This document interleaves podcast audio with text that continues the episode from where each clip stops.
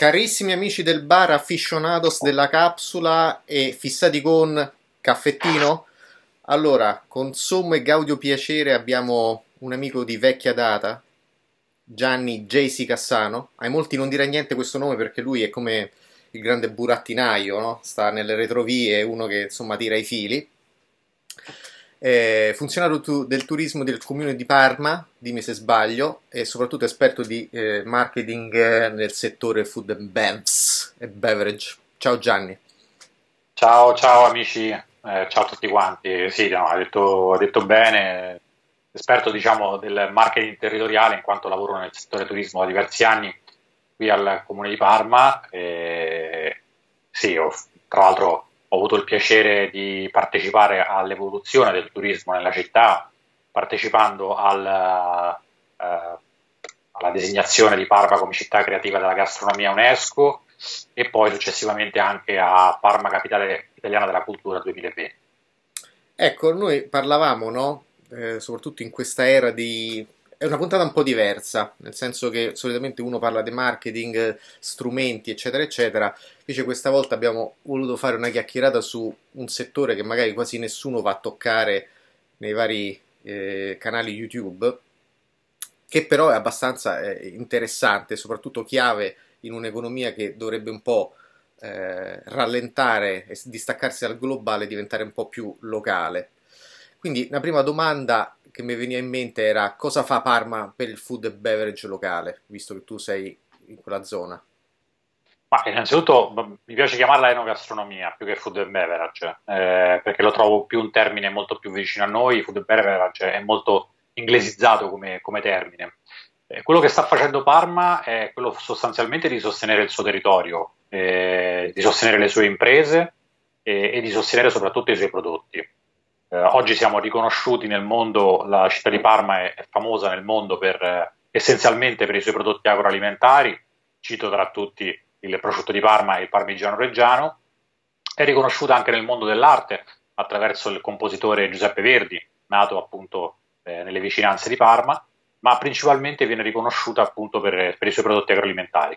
Quello che fa Parma, è, come dicevo prima, è di sostenere appunto questi prodotti, di sostenere le filiere che non sono altro che il processo eh, produttivo da, da, quando viene il, raccolto il latte per, far, eh, per, parlare appunto della filiera del parmigiano reggiano fino a quando a, arriva sulle nostre tavole. Stesso discorso invece per quanto riguarda il prosciutto di Parma, quindi sostenere sempre la, la filiera da ciò che mangia l'animale fino a uh, trovarlo nel, nel, banco frigo, trovarlo affettato dal nostro eh, salumiere. In che modo lo facciamo? Eh, lo facciamo attraverso una promozione eh, di, questi, di, tutte queste filiere. Eh, le filiere specifiche qui a Parma, oltre a quella del prosciutto e del parmigiano, c'è anche quella del pomodoro. Non tutti sanno che c'è anche quella delle conserve ittiche, pur essendo Parma una città che non ha eh, il mare, eh, come ben sapete, ma ah no, non ce l'ha. hanno sede le principali aziende che producono uh, prodotti ittici, soprattutto per quel che riguarda le acciughe e le alici, o anche il tonno uh, in, in, vetro. Questo perché? Perché a Parma c'è una, una stazione sperimentale delle conserve alimentari eh, nata più o meno negli, negli anni 60 eh, che ha permesso l'evoluzione di questo settore e ne ha modificato la conservazione quando prima avveniva esclusivamente una conservazione sotto sale e basta.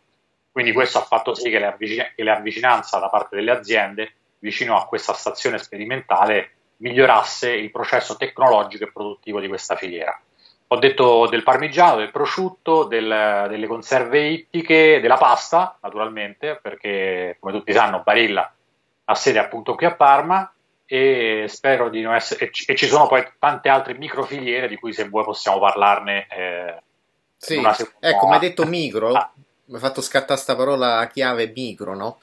Eh, parlavamo in separata sede di, di, di come un'azienda potrebbe essere interna- internazionalizzata, come potrebbe essere uscire diciamo dal, dal guscio un'impresa familiare, ora che forse la globalizzazione ha appiattito un po' la qualità delle cose, come potrebbe fare una società o qualcuno che entra nell'agriturismo, che ha una fattoria, a far evolvere la propria attività? Ma innanzitutto tu hai usato una parola bellissima che io reputo che è qualità perché la qualità è una cosa che paga sempre. eh, un'impresa familiare che decide di, eh, di, di, diciamo così, di, fare il salto un po' più in grande, no? di, fare, di, non produrre esclusivamente per la propria sussistenza, ma di iniziare a vendere ciò che produce, eh, deve sicuramente eh, produrre qualità, perché la qualità eh, ha un valore molto molto apprezzato da parte dei consumatori.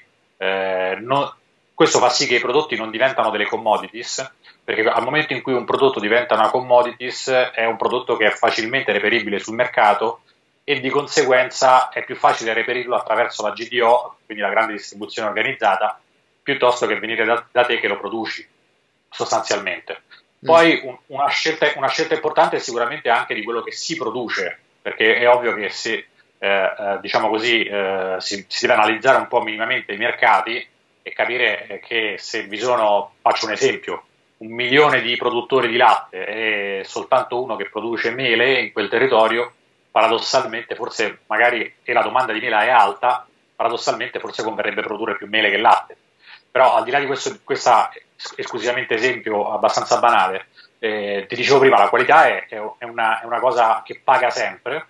Eh, le aziende, eh, le imprese, diciamo così, familiari eh, devono cercare di trasformarsi in, eh, devono adottare un sistema locale, cioè ciò che vuol dire che devono cercare di vendere ai propri clienti nel raggio di circa 20 km per, per, per preservare questa, questa, qualità, perché purtroppo eh, durante il trasporto in qualche modo questa qualità, se non è adeguatamente protetta, può in qualche modo perdersi. Quindi invece in un raggio di 20 km è, è, un, è un, diciamo così, una consegna immediata dal produttore al consumatore. E questo sicuramente è già una, dire, una, un must che un'impresa familiare deve adottare. Eh, poi eh, ovviamente... Sì, però mm, scusa, ti interrompo, ma allora in realtà come per esempio quando si parla di competitività, se tutti fanno la mozzarella buona, alla fine come esce uno fuori da, uno, da un, una realtà locale che alla fine fa prodotti di qualità? E soprattutto eh, realtà come Amazon o Tesco, no? Potrebbero essere un, una via fattibile per questi locali che comunque vogliono una, una, piattaforma per vendere, visto che loro non ce l'hanno ancora? Ma innanzitutto eh, credo che queste pre- realtà qui, in qualche modo, come facevo il discorso di prima della grande distribuzione organizzata, queste piattaforme qui sono a un livello ancora più alto della grande distribuzione organizzata, perché muovono merci in tutto il mondo. E secondo me un'impresa locale, eh, che a questo punto io chiamerei locale, eh, non deve competere con queste, con queste piattaforme qui, assolutamente. Eh, al contrario, invece, deve cercare di trovare un altro canale, che è quello di una distribuzione più semplice. E come uh, fai un accordo B2B? Attraverso, ecco, infatti ci, cioè, ci stava arrivando. In, prim- in, primo luogo, per esempio, uh, può rivolgersi a uh, dei gruppi di, di, acquisto solidale, che sono dei gruppi che sviluppano maggior, un maggior volume di clientela e che quindi in qualche modo intermediano il discorso del, eh, del, del, del distributore, che è il, il famoso B2B, e di conseguenza permettono, è business to business quindi... Wow, e quindi di conseguenza permettono alla, all'impresa familiare di avere molti più clienti in una volta soltanto utilizzando dei centri di raccolta determinati. Faccio un esempio. Io consegno a te tu sei il referente di un gruppo di acquisto solidale di circa 14-15 persone consegno tutti i miei ordini direttamente a te dopodiché saranno loro che verranno da te e li verranno tutti a prendere questo permette di creare eh, una, dire, una, una, distribuzione a, a, ad hub, in questo caso gli hub sono persone fisiche e queste persone fisiche eh, stanno sempre nel famoso raggio di circa 20 km e quindi riesco a, a distribuire al soggetto A, B, C, D che lui a sua volta distribuirà a n soggetti. Non, and- non, non, bisogna andare su Amazon se si realizza qualcosa di qualitativamente alto, è, è totalmente l'opposto perché comunque bisogna tener conto sempre di una cosa, del discorso finanziario economico, cioè i margini di queste imprese che vanno appunto di un'impresa familiare non sono dei margini altissimi. Nel settore agroalimentare si lavora con dei margini di circa il 10%, il 12-15% massimo proprio. Di conseguenza, più si hanno intermediari, più questo margine viene meno. E quindi se viene meno, se per caso l'impresa per qualche motivo quest'anno grandina o quest'anno tira una pioggia incredibile o c'è troppa siccità, quei margini si vanno ad assottigliare e quindi vuol dire chiudere. Per quello è importante tenere, eh, tenere a mente bene queste cose. Quindi mi sta a dire che eh, la logistica diventa uno step fondamentale nel, nel funnel, nella filiera del, dell'impresa familiare locale. Assolutamente, la logistica oggi già è una, a, sia a grandi livelli, eh, come per esempio tu hai citato prima Amazon, Tesco, Walmart, eh, in Italia abbiamo anche S. Lunga o altre insomma grandi, grandi aziende. Um, uh, Whole Food per esempio in America che sarebbe sempre Amazon eh, però eh, la logistica anche loro, ai loro livelli è importantissimo perché comunque loro cercano eh, di mantenere una catena del freddo eh, molto molto importante però cosa avviene? che questa catena del freddo eh, tal, talvolta a causa appunto della famosa globalizzazione eh, questa catena del freddo eh, riduce la qualità del prodotto. Io faccio sempre un esempio che spesso mi capita, ma penso che un po' a tutti, no?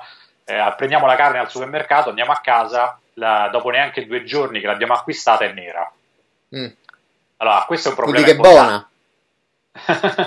Beh, innanzitutto si spera che sia buona perché bisognerebbe capire in realtà l'animale cosa ha mangiato, quindi bisognerebbe tracciare il, il processo uh, alimentare dell'allevamento però eh, eh, la carne arriva nera nostri, diciamo, sul nostro frigo eh, perché? perché? fondamentalmente ha subito un processo lunghissimo da quando l- maia- l'animale è stato macellato fino a quando stata, l'abbiamo acquistata. Quindi ridurre il più possibile questa catena del freddo o comunque questa, questa, questa vita diciamo così, di questo prodotto, eh, di questa shelf life, eh, ci permette in qualche modo di avere un prodotto qualitativamente migliore.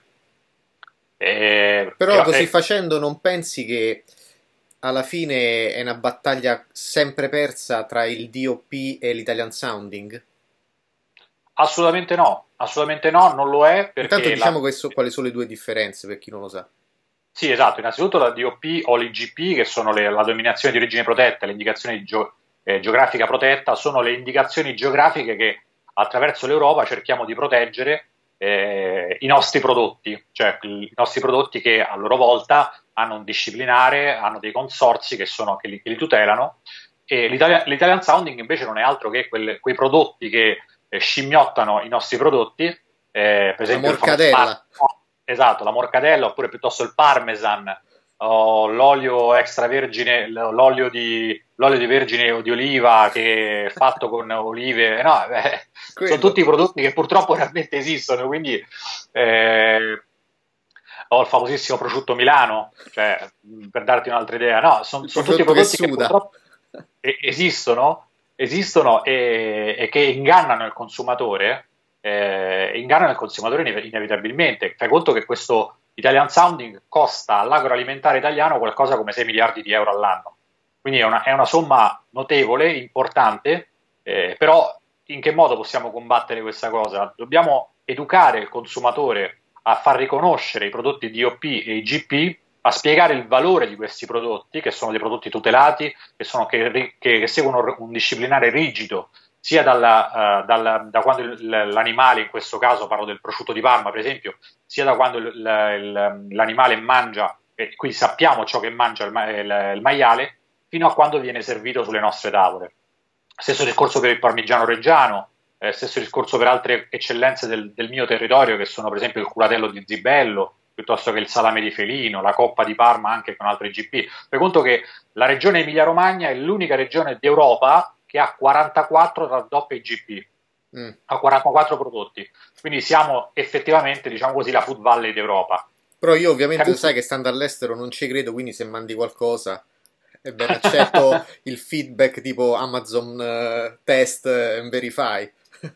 Sarà, fa- sarà, fatto, sarà fatto. Figurati, ci sono dei caseifici, guarda, sono poi de- delle micro realtà bellissime che sono eh, qui intorno a Parma, a, nelle colline parmigiane, dei caseifici che hanno veramente eh, 100 mucche e, e, producono una qualità di un parmigiano che è esagerato, eh, naturalmente parmigiano DOP. Perché? Perché comunque queste mucche, eh, stando in collina, riescono a, a, ad essere libere, non sono esclusivamente nella, nella stalla, hanno il loro per, periodo di, di, scusami, di, al, di, alpeggio, tra virgolette, anche se non sono sulle Alpi, ma sono sulla, sulla collina, quindi mangiano erba fresca, e poi naturalmente nei periodi invece in cui devono stare in stabula stanno in, nelle, nelle, stalle e realizzano dei prodotti fantastici, prodotti fantastici che da una parte sono contento che non arrivino in, in Walmart e in, e in Tesco o, o, in altri settori.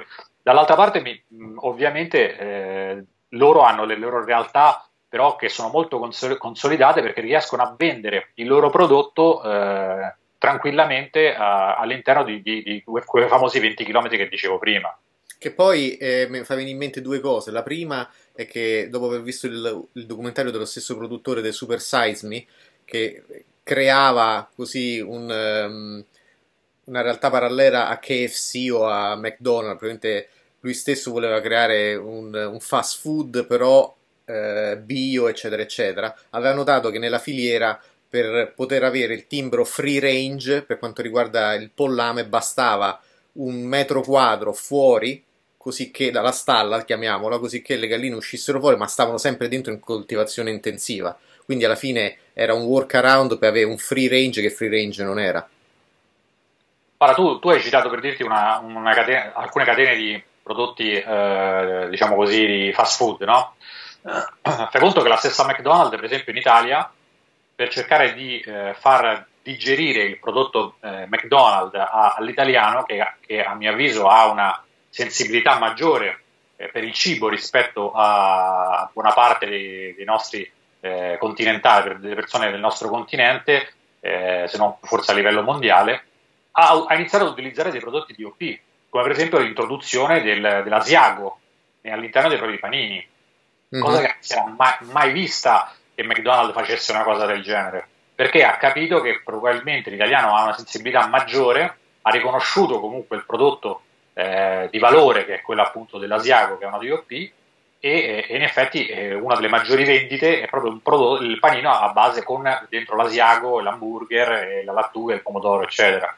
Questo ti fa capire che fondamentalmente un consumatore che è educato eh, se nel consumatore si viene a creare cultura di prodotto, eh, poi si abbatte quel, quell'Italian sounding, si abbatte quel, quel, quel prodotto scarso, eh, si preferisce spendere quell'euro in più per acquistare un prodotto di qualità rispetto a, a spenderne meno per comprare il famoso parmesan. Che poi dal punto di vista marketing mi pare che pure McDonald's ha cambiato totalmente il look passando dal rosso e quindi eh, insomma ehm, eh, qualcosa che costa poco de, al verde che dà più la sensazione di bio, eco, famiglia, ristorante, tutti insieme, eccetera, eccetera, o no? Sì, sì, beh, assolutamente, ha dovuto fare, ha dovuto fare veramente una... Un, cioè, chi se lo ricorda prima, il McDonald's era giallo e rosso, colori accesi, colori di roba che si mangia a basso costo, eh, d'altronde se vediamo un prezzo 9,99 che è in offerta, l'offerta è rossa, no? Sì, sì, beh, ha, ha cambiato notevolmente. Era rosso e, rosso e giallo, adesso forse è rosso e bianco. E comunque sì, è colline, verde, fuori. È, è, molto più attento a, a questa, diciamo così, eh, questa, questa, tipologia di prodotti, perché come ti dicevo prima, eh, poi ovviamente in ogni paese ha, attua una propria strategia, però è molto più attento, diciamo così, alle realtà locali. Del, almeno in Italia. Almeno in Italia lo è Mm. All'estero eh, non mi permetto di esprimermi perché non, ho, non sono stato mm. in tanti, così tanti paesi da poterlo dire. Quindi mi hai detto un'altra volta, mi hai detto prima che eh, riguardo insomma ai, ai, vari prodotti locali conosciamo, conosciamo, eccetera, eccetera. Quindi dal punto di vista della, del marketing è molto importante a questo punto lo storytelling che, fa, che potrebbe fare il, il contadino. Assolutamente, lo storytelling è uno strumento fondamentale perché soltanto nel, nella spiegazione, nel racconto che il, il, il, contadino, come l'hai detto tu, o l'imprenditore uh, agricolo uh, vuole fare di se stesso, cioè quindi se racconta se stesso, racconta la propria esperienza, racconta come è nato il suo progetto di vita, quello già è un ottimo punto di partenza. Un altro fattore molto importante è raccontare sempre la verità, cioè raccontare realmente quello che si fa. Che sembra la scoperta dell'acqua calda, ma in realtà no? Però è così, la verità è uno strumento, è una leva di marketing fondamentale, perché oggi con le conoscenze che abbiamo attraverso la rete, attraverso internet, eccetera, possiamo verificare se quello che sto dicendo è vero oppure no in tre secondi probabilmente. E quando un, una, un imprenditore agricolo eh, inizia a raccontare se stesso, inizia a raccontare la verità di quello che fa e di come lo fa, ha già conquistato in qualche modo un suo cliente. Poi ovviamente eh, la prova del 9 è la, è la prova del suo prodotto eh, però se questi elementi, questi tre elementi messi insieme, eh, insomma, portano a un risultato, a una conclusione positiva, sicuramente quell'imprenditore agricolo sta andando nella direzione giusta e sta facendo un ottimo lavoro.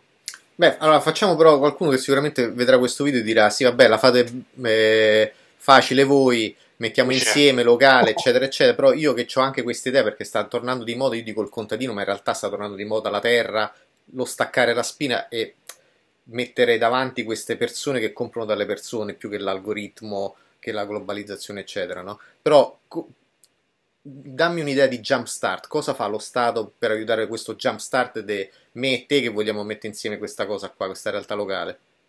Ma innanzitutto eh, dipende, perché ci, dipende dal contesto territoriale nella quale ci, nella quale ci troviamo, eh, perché comunque l'Italia è molto grande, ci sono delle zone eh, che sono sottoutilizzate da un punto di vista agricolo, eh, dove ci sono dei comuni che addirittura mettono in vendita eh, terreni a veramente pochissimi euro, eh, quindi già quello potrebbe essere una, dire, un, un jump start, come hai detto tu, utile affinché eh, andiamo a, a, acquistare quel terreno e questo ci permette di avere a disposizione la terra per poter iniziare la nostra impresa. Poi ci sono delle forme eh, imprenditoriali come da un punto di vista societario come l'impresa agricola, scusate, che è sicuramente una, una, una, tipo, una, forma che dà dei vantaggi economico-fiscali notevoli eh, e poi successivamente ci sono poi degli enti locali sempre come comuni o come province o come regioni che possono anche dare dei contributi affinché queste, questa attività agricola prolifera. Eh, spesso e volentieri, per esempio, il, il comune di Parma eh, sta mettendo a, a regime un piano affinché eh, venga dichiarato un territorio circostante alla città eh, uno, un territorio a prevalenza agricola. Questo per incentivare eh, eh la, la, produzione agricola e disincentivare la costruzione eh, e la cementificazione sostanzialmente. Oggi non abbiamo bisogno di cemento, abbiamo bisogno di spazio e quindi è giusto che gli enti locali vadano in questa direzione. Eh, avere un'impresa agricola ha tanti benefici perché comunque, come ben sai, eh, i vegetali eh, come, gli alberi, eccetera, producono ossigeno, ne abbiamo tantissimo bisogno e, e soprattutto però eh, ci danno la possibilità all'imprenditore agricolo di poter appunto aprire la propria, la propria impresa. Una volta fatto questo, eh, bisogna naturalmente ad, ad analizzare bene i mercati, cioè capire un minimo eh, dove si vuole andare a, a, collocare, cioè che cosa decidere di produrre, cosa non decidere di produrre. Bisogna... Ecco, diciamo che in questa, in questa fase d'analisi quali sono le figure più importanti, come si procede? Eh, infatti sì, volevo appunto dire questa cosa qui. Innanzitutto bisogna, andarsi ad, bisogna andare ad affidarsi ad un, ad un agronomo. L'agronomo oggi è una figura importantissima. Che perché... costa più di uno che ti ripara il cesso, diciamo. Sicuramente però è, una, è una, una, figura importantissima perché ti permette di analizzare il tuo terreno, ti permette di analizzare eh, che cos'hai effettivamente sopra e sotto il terreno, ti permette di andare ad analizzare qua, tutta una serie di dati eh, che vengono forniti a, affinché tu riesca a capire, per esempio, quant'è la pioggia minima in quel determinato territorio durante l'anno, permette di capire qual è la, il grado di siccità, ti permette di capire quanta acqua è presente nel territorio, quali minerali sono presenti nel territorio, perché purtroppo non tutte le colture possono essere adatte ad un tipo di territorio. E quindi questa figura qua è diventata una figura un po' centrale, eh, lo, è, lo, è stato, lo, è, da sempre in realtà, no? io ehm, penso che cito una figura secondo me molto, molto bella che non tutti conoscono, che si tratta di Bizzozero, eh, di cui a Parma c'è una, una, una fondazione. Costui era un personaggio che girava con la sua famosa eh, cattedra ambulante, ovvero cos'era? Non era altro che un carrettino dove, dove sopra scriveva tutte le varie eh, tecniche di coltura e, e, e le, le, condivideva con i, con, i, con i, mezzadri, quindi con coloro che lavoravano il, ter- il terreno. Eh, questo perché? Perché una volta non c'era naturalmente lo strumento di internet, non era possibile capire e recepire eh, tutte queste informazioni che recepiamo oggi, ma uh, all'epoca si faceva, diciamo, questo era un po' diciamo, la forma di, di spread, uh, di diffusione, di sharing che, che, vi era all'epoca.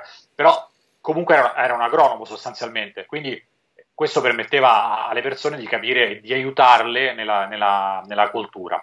Analizzare i mercati, capire quali sono i prodotti che, che debbono essere coltivati, prevalere le coltivazioni DOP e GP secondo me, perché come dicevo prima, è importantissimo eh, educare il consumatore affinché riconosca questi prodotti, li consumi e riesca a capire la differenza e perché poi costano un euro in più rispetto al, ai prodotti Italian Sounding, perché effettivamente c'è del valore lì dentro. Ok, ehm, visto che siamo quasi alla fine, se uno volesse mh, mm, chiederti un esempio di, per esempio, che ne so, turismo di, basato sulla enogastronomia, che dici fammelo andare a vedere, dammi un sito o qualcuno, una realtà che tu conosci che hai cominciato questa strada e che sta, la sta portando avanti in maniera ottimale. Ma diciamo che a livello generale posso dirti eh, che mh, mm, Parma ha adottato un sistema che, che, che, ha raccolto circa 200 operatori e li ha fatti confluire all'interno di un portale che si chiama parmacityofgastronomy.it che invito tutti ad andare a vedere. Poi a livello invece, diciamo così, eh, micro, perché questo è un, diciamo, un, progetto un po' più macro, quindi radunando questi operatori di Parma e provincia, a livello invece micro ci sono delle realtà, per esempio qui a Parma, che eh, paradossalmente ci, un, prosciuttificio, per esempio, eh, ha, a livello, a livello di, eh, diciamo di enogastronomia eh, sta riscuotendo talmente tanto successo perché si è attrezzato, quindi ha sviluppato quella parte consumer dedicata appunto alle visite in azienda, eh, che sta riscontrando eh, successo attraverso la visita di, due, do, di, scusami, di 12.000 persone l'anno. Cioè tu capisci bene che un prosciuttificio di, di piccole e medie dimensioni riceve 12.000 turisti l'anno per fargli visitare il proprio prosciuttificio. Eh, questo prosciuttificio produce circa, se non sbaglio, tra i 500, no, 100.000 prosciutti forse all'anno, e, mm, capisci che è un numero molto importante.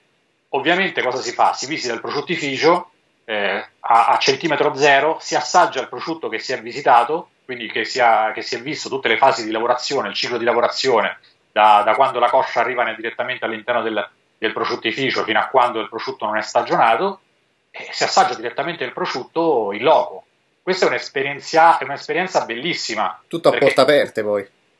Esatto, esatto, tutto, tutto, aperto perché infatti la manifestazione legata al, al prosciutto, eh, quando i prosciuttifici sono aperti, si chiama appunto finestre aperte, perché si aprono le finestre per permettere al vento di entrare e stagionare al meglio i prosciutti. E, però è, è, un, è, un'esperienza molto bella che invito a fare tutti, ma in tutte le realtà del, dell'Italia, da, dal, dal Trentino fino alla Sicilia, perché ci sono delle imprese che permettono di fare questa esperienza e ti permettono di toccare con mano eh, quello che effettivamente mangi ed è una cosa fantastica, soprattutto eh, ecco, rientra il discorso che facevamo prima, rientra il discorso dello storytelling, perché ci viene raccontato come l'impresa nasce, come l'impresa produce, e tocchiamo con mano la qualità e soprattutto poi la assaggiamo. E naturalmente poi dopo la, la compriamo, penso anche, perché una volta che sia un prodotto è buono lo si può. E soprattutto non sei più eh, suscettibile al prezzo, ma più alla qualità. Esatto, bravissimo, esatto. Avviene proprio eh, avviene esattamente questa cosa qua, che è la cosa eh, fondamentale, perché poi eh, non esiste miglior forma di comunicazione o di pubblicità del, del eh, mouth to mouth, cioè del, del passaparola. Eh, perché poi quando uno fa un'esperienza del genere lo racconta immediatamente al proprio amico e si crea una famosa catena di un famoso santo. Sant'Antonio. Esatto.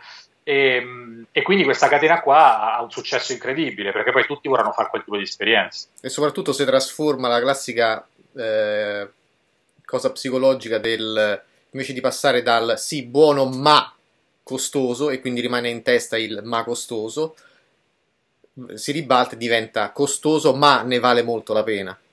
Assolutamente, innanzitutto è un'esperienza speciale parti da questo presupposto, cioè andare a fare la spesa in un supermercato non è un'esperienza speciale, andare a fare la spesa di un buon prosciutto in un prosciuttificio è un'esperienza speciale, è un'esperienza unica.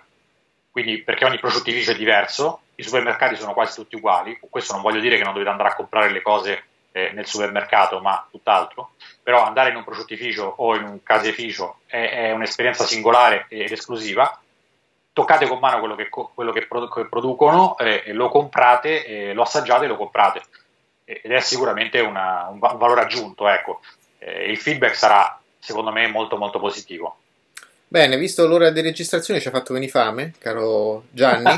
Però diciamo che intanto grazie del, della chiacchierata perché qualcosa di completamente nuovo che facciamo qua è una chiacchierata differente che sicuramente avrà stimolato qualcuno che sul territorio un'idea del genere ce l'avrà. Anzi, eh, lancio la palla, se qualcuno ha domande lasciate il commento sotto perché questo sarà ovviamente un video su YouTube, ma se volete una, una chiacchierata in privato poi magari scrivete su espressotripo.com e manderò tutto a Gianni poi se volete una consulenza insomma ve, ve, la, ve la fate una chiacchierata in privato direttamente con lui o no?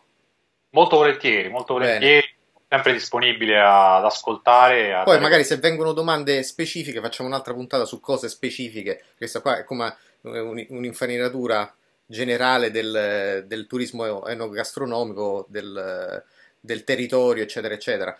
Ci vorrebbero altre 10 ore per parlare di tutto. Esatto, infatti ecco, lo sto per dire. Ecco, lasciamo tempo alle domande, vediamo come va e ci vediamo alla prostata. Alla prossima allora. Ok, va bene, un abbraccio e grazie mille per avermi ospitato. Grazie a te Gianni, ciao.